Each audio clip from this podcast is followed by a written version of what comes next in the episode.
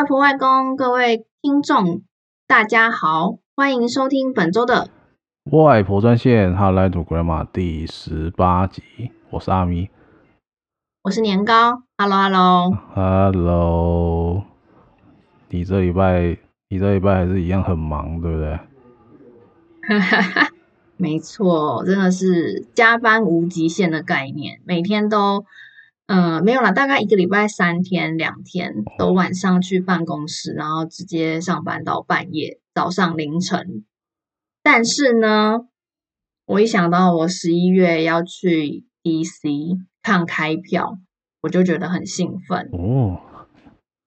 对，因为我们是打算整个公司的人，因为我们有一些我们公司的人有一些在 Austin，嗯，然后就是分布在不同的地方，然后他们现在这次就是说集中到 DC 看那个选举嘛，然后呃，就是大家想要那种看开票，我觉得有点像倒数的感觉，虽然你知道对于一个局外人可能感受不到那个兴奋，但是我觉得可以去旅行就觉得很开心。原来，而且我原来不是因为开票兴奋，是因为要去旅行。哎呀，对，搞错了。而且因为住公司也会包机票，公司也包，哇，加上我的很好的朋友，嗯，就是在我在大呃不是大学，在研究所最好的朋友要来 DC 找我，哦，然后他也可以住。公司提供的地方，哦、我就觉得很兴奋。别人是兴奋开票，你是兴奋你的朋友要来找你旅行。对，哦，我真的超期待。然后想说，有时候晚上可能可以去夜店、酒吧啊等等。哎呀，兴奋啊！好好哦，好哦。我还记得我上次看那个开票，啊、上次那个二零一八开票。那个那时候台北市基站呢，嗯，我看到我看到十二点，我看到、嗯、看到那个看到那个公司特别节目都都收播了，然后票还在开。是蔡英文那一次？不是不是不是，就是就是像这次的九合一大选、哦、那时候台北市长哦是哦，因为那时候九合一，没想到你这么热衷。那时候九合一大选又绑那个绑公投，又绑好几个公投案子，然后一直开票拖时间、嗯，就那一次。就那次被骂爆啊！什么公投绑大选，结果一直拖，一直拖，拖到半夜才把票开完，然后又才才才会有下一次的公投，说公投到底要不要绑大选？嗯，然后后来说不要嘛，然后结果这一次这一次的公投又要绑大选，哎、欸，这次、哦、这次的那个那个算什么？投票？那个什么议地议员市长选举又要又要绑公投，就觉得有点。嗯嗯嗯嗯也莫名其妙的感觉，我不知道他那个，嗯、我不知道他公投绑大选那个大选定义到底是什么？难道难道这种市长、议员、里长这种也不算大选吗？对不对？就觉得有点莫名其妙了。对啊，我也觉得。好了，就这样。所以意思是说不包含大选？本来是本来上次公投就说这个这个提案是被否决掉了。哦、嗯。对对对。OK，好啊，就这样。好啦，那我们今天就切入正题吧。没错，对，因为题目比较沉重，也不是沉重啊，就是感觉比较，对，就是比较沉重，比较 稍微严肃一点。我们要来讲讲那个，我们上礼拜有提到说要来深入探讨、研究的两个两个分别分别来自美国跟台湾的这个。选举热门议题，嗯哼，对，对，我们先从台湾的开始，然后下一集会呃接美国的。好，那至于台湾的部分，我挑的是这个数位中介服务法的草案嘛，然后上上一集有讲一下为什么会挑这个案子的原因嘛，对，就是网络的言论跟争一些在这个数位平台上的非法内容。应该要管，但是要怎么管？对，这又是一个值得探讨的话题。好，在这之前呢，我们先来讲一下，我们现在讲一下这个草案的这个历史。呃，关于这个中介法，就是早在这个马英九政府时期啊，早已经有开始一些进行一些初步的讨论。那这个法有相关的法律是被当时是被。归到这个电信法，然后再来就是在到了二零一八年的时候啊，那当时的这个执政党在这个九合一选举大败过后呢，做这个败选检讨的时候啊，把这个败选的罪魁祸首归咎到了对这个当时执政党不利的这个假讯息传播中。那 虽然说他们他们觉得他们觉得假讯息传播是罪魁祸首了，但是在当时更为更为被人民抱怨的还有这个劳基法修二，就是砍这个七天假，还有矿业法也没修过，还有房屋实价登录的那个时候也做做半套这样。那后来政府呢，就是在之后面要求这个国家通讯传播委员会 NCC 啊。开始着手写这个数位通讯传播法，那同时呢，也修了这个社会秩序维护法啦、传染病防治法、农产品交易法等这个七部法律，那大幅加重散布假讯息行为人的罚则。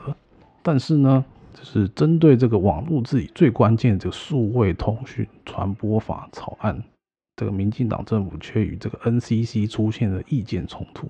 那那就是像刚刚我讲过嘛，就是 NCC 在这个马政府时代的开始，为了因应全球数位网络平台崛起的潮流，就是从修这个电信法开始，就希望引进这个网络治理的概念。那那之后又换了好几个主委之后，都是为了要解决这个网络非法平台如何下架这个问题，然后就一直弄弄弄弄到到了今年。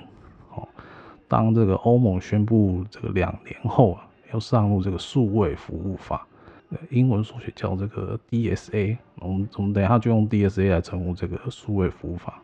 就 NCC 突然公布了这部这个数位中介服务法草案，然后这个草案的内容引引起这个轩然大波，许多网络使用，然后呢，激起了许多网络使用者的恐慌跟这个平台业者不满。后来啊，NCC 就也开了几场公听会嘛，后来就因为顶不住那个顶不住这个抗议的声浪，然后宣布将这个草案收回，再行研议。那就是这个就是这个数位中介服务法，算就是数位治理的法律，就是在台湾数位治理的法律这个一个小小的历史这样。嗯，好。不过嗯，嗯，讲了这么多，你先。跟大家介绍一下数位中介法是什么好了，虽然字面上是可以蛮理解的啦，对，不过我还是想要听一下内容。好的，现在就要来介绍一下到底什么是数位中介服务法。嗯，哦，那其实它草案第二条就已经有稍微稍微介绍一下什么是数位中介服务了。就是它有规范说什么是数位中介服务，它就是指透过有线、无线、卫星或其他电子传输设施传送数位格式的声音、影像、文字、数据或其他讯息提供了通讯传播中中介服务。哎，你要不要喝个水，还是怎么样？我觉得你的中气不足。对，你讲到后面，我觉得已经没有气了。阿明在喝水中，请稍后。咕咕咕咕咕咕咕。好，谢谢。我觉得我可能是有点紧张。对，嗯，毕竟这个题目比较大，我完全理解。然后呢，呃，刚刚讲来数位中介服务法，嗯，然后它又分成这个快速存取服务、连线服务和资讯储存服务，然后。然后快速存取服务呢，指的是提升资讯转传效率，经过通讯网络自动中介暂时存储存使用者资讯的服务。那连再下一个是连线服务，那连线服务就是宽就是宽频的提供者嘛，比如说像中华电信、呃台湾固网、开擘大宽频的这个之类这些就是宽频使用。提供者，然后第三大类就是这个资讯储存服务。那资讯储存服务呢，主要是储存使用者的资讯服务。那这个包含这个什么 Google Drive 啊、Dropbox 跟 iCloud 跟其他这个云端服务，然后线上平台服务也被归类在这个资讯储存服务内，包含这个什么 PTT、迪卡、巴哈姆特、那个 Y、YouTube、Facebook、Instagram 这些社群平台。那后来他又他后来草案后面就多加一条说，指定线上平台包含用户数超过人口十分之一。像是主管机构、大型线上平台业者，这个就是他这一条就是抄那个参考了，不能说抄，参考那个 DSA 里面 DSA 的这个怎么讲，就是抄这一条。项目，对，抄这个项目，这这一条后来条例啦，条例，但是这一条后来也被骂，哦，对，但是他。就是刚刚讲了，这些都是草案里面写的内容，他也没有，他也还没有完全区分其他业者属于什么类型的业务，就是他写的不是很清楚啊，你也不知道你到底有没有被归类在数位中介服务法的这个这个规定的范围之内。嗯嗯。好，那我们现在就要来讲一下这个有争议的部分，然后首先是这个第二条，就是刚刚讲那个第二条，就是他把这个。提供者定义的很广，就是像刚我讲到什么 PTT、迪卡、巴哈姆特、Line、Facebook，他通通都管得到。那只要是你想得到，就是有一定规模的网络平台，就都是这部法律要管的对象了。但是呢，重点是，他欧盟规定的是，他整个欧盟区人口的十分之一。那整个欧盟人口大概有四亿人嘛，四亿人的十分之一，那就是四千万嘛。对吧？少一个零。嗯，那四千万这个不是平台，如果有四千万的在线使用者，代表它就代表它有具备一定的市场规模。那同样标准用在我们人口只有两千三百万人，台湾就显得说太过于严格，因为嗯哼，两千三百万人的十分之一就两百三十万嘛，对于这些现网络业者来说，就不是一件很难的事情。你现在看到什么 Line、Facebook、什么 BTD、卡巴哈姆的，应该都超过两百三十万。嗯，所以要要再怎么细细分下去，一些大的平台、小的平台，就又是一个问题在。好，也就是说，也就是说，他可能也不是说他管太宽了，就是说他可能没有再分再细分下去什么什么类型的平台这样。好，这是一个这是一个有争议的部分，然后再来就是。再第二个是这个第十八条第八项，好规定，若法院裁定前，各法规主管机关认为这个网友发的什么梗图或者是谣言或不实讯息是违法的，就可以要求平台暂时加注警示。那加注的时间不可以超过三十天。那如果平台不加注的话呢，根据这个第五十四条第一款就会被罚这个。五万元以上五十万元以以下的罚款。那这一条最大的问题啊，就是行政院的各个机关哦，不止 NCC 哦，只要认为这个讯息是假讯息，就可以不用等法院做决定，就马上要求平台加注警示。那你再想一下，如果说如果说行政机关为了要打击什么假消息，甚至可能成立专门的部门啊，就是每天盯着这些论坛不放，然后只要出现什么特定关键字啊，或者是或者是什么 hashtag 啊，然后立刻通知这些这些平台要及时屏蔽，不然就开罚。所以那个时候草案在在研上的时候啊，不就 不就就出现那个梗，说什么此讯息违反数位中介服务法。嗯哼，对，就是。就是在酸这一条，嗯，那酸这条的意思是因为觉得浪费人力，还是说对，呃，浪费人力也是其中一种，而且还有一种就是，如果说就是像一些网络平台公司啊，为了要比如说抢抢使用者啊，抢流量啊，我如果用这一条来检举你，哦、嗯，对不对？那这样不就检举不完？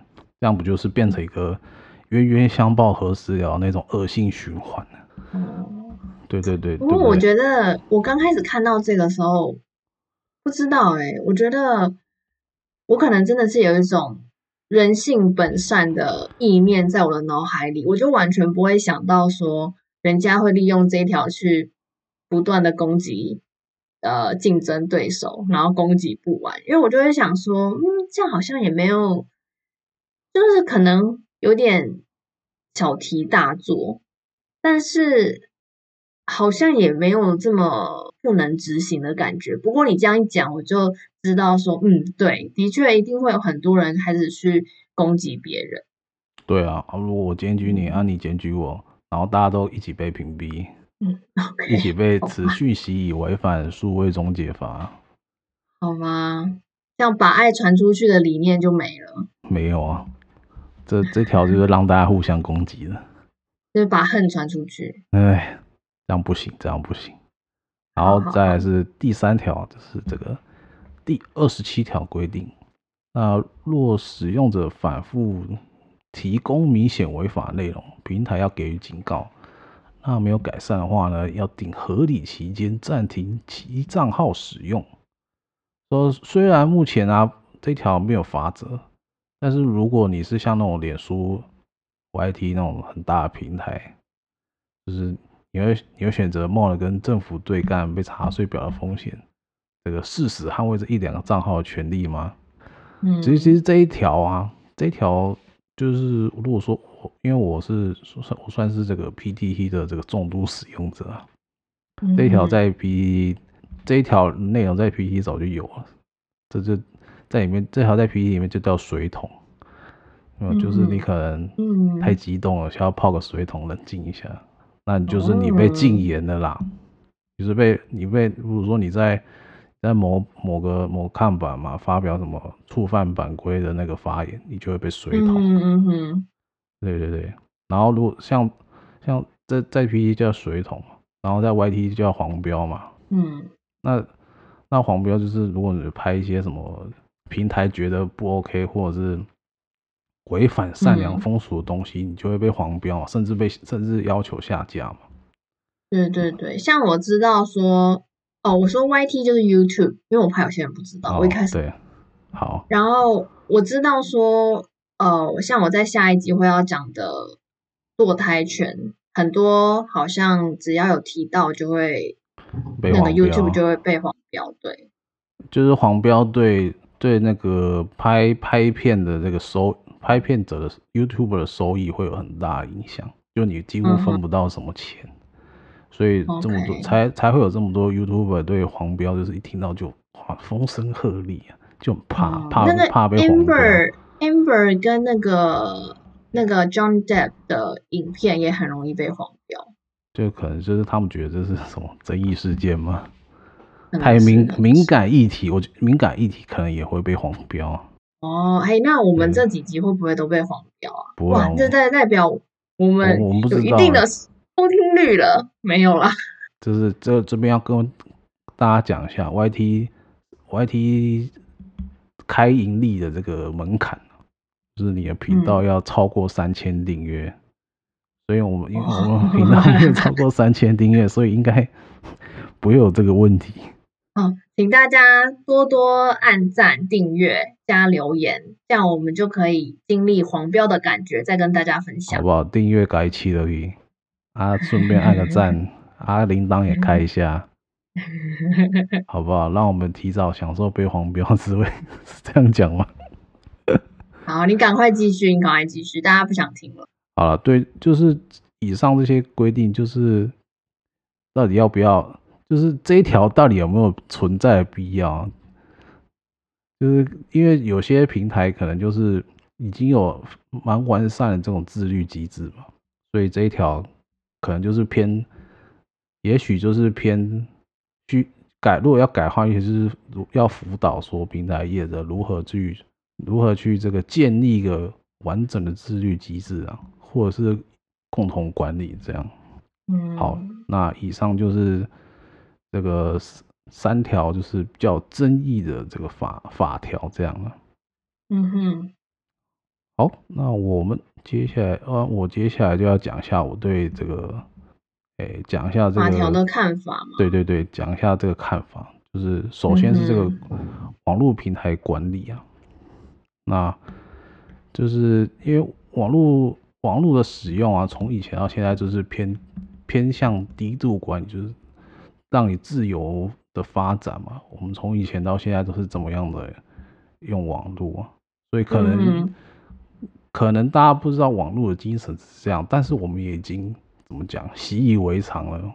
网络就应该是高度自由的一个使用环境嘛。但是因为但是因为这几年来啊，就是这个什么假讯息泛滥啊，或者是诈骗讯息泛滥啊，就是可能政府方需要可以业协助这个业者建立或者是完善自律机制啊。我觉得我觉得重点是可能是政府方是最后一道防线。嗯哼嗯哼，那不是一开始，而不是一开始就要插手下去管。像这个啊。就可以参照，这是法国或其他欧盟国家这样，就是法国当初因为这个总统大选出现这个网络讯息被操纵，那因此他们订定了这个资讯操纵法。那这个法律呢，就是只处理网络平台啊出现大量复制贴上的假账户、资讯操纵行为啊，同时引进这个法官保留机制，就是他会先。他要先通知平台啦，就是就是我们像刚刚讲那样嘛，就是先提醒你说，哎、欸，你这你你这个使用者这个言论有触触犯这个法律，然后先要求平台把它下架。嗯、如果说他网络平台不配合，是会有相关的法则。嗯哼嗯哼。然后再就是这个德国的网络执行法，那重点是这个这条就是摆在这个仇恨言论处理，像像这。这两个国家就是绝对不是像我们这个这一条草案啊，是所有的假讯息都都赋予政府机关贴黄标的这个权，对，像那然后最后就是其他欧盟国家都是对，包括这个比利时、荷兰、意大利啊，对这个网络平台到现在都是透过这个自律或共管机制来治理。嗯，我觉得这次真的是一个很棘手的问题，因为。当然，大家会觉得言论自由啊，然后网络啊，这是这是言论自由的真谛，就是在于我们可以不受限制的发言，然后发表自己的观点。但偏偏，嗯、呃，就是有一些不肖人士，或是有一些，就是说可能没有经过很多想清楚啊，或是脑子。处理过的讯息，可能去攻击别人啊，霸凌别人，或是有像刚刚说的什么仇恨言语啊，去煽动，嗯，煽动就是整个不好的氛围吧。所以说才会希望可以有政府，呃，政府去管理。但就像你说的，政府不应该一开始就整个。整个全部管，而且第一，你全部管，你要怎么管？你要怎么样公平管？再来就是你要花多少的人力、财力跟时间去管？那你其他的事都不用管了吗？那再来就是，如果你这样管，是不是就回到我们过去的白色恐怖状况？那就整个来说会很困难，但是但是好像又必须要有个机制去处理。所以到了这几年呢，这个所谓的这个。事实查核平台啊，就是官方，就是官，或者是民间的或官方认证的一些事实查核平台，就慢慢的兴起嘛。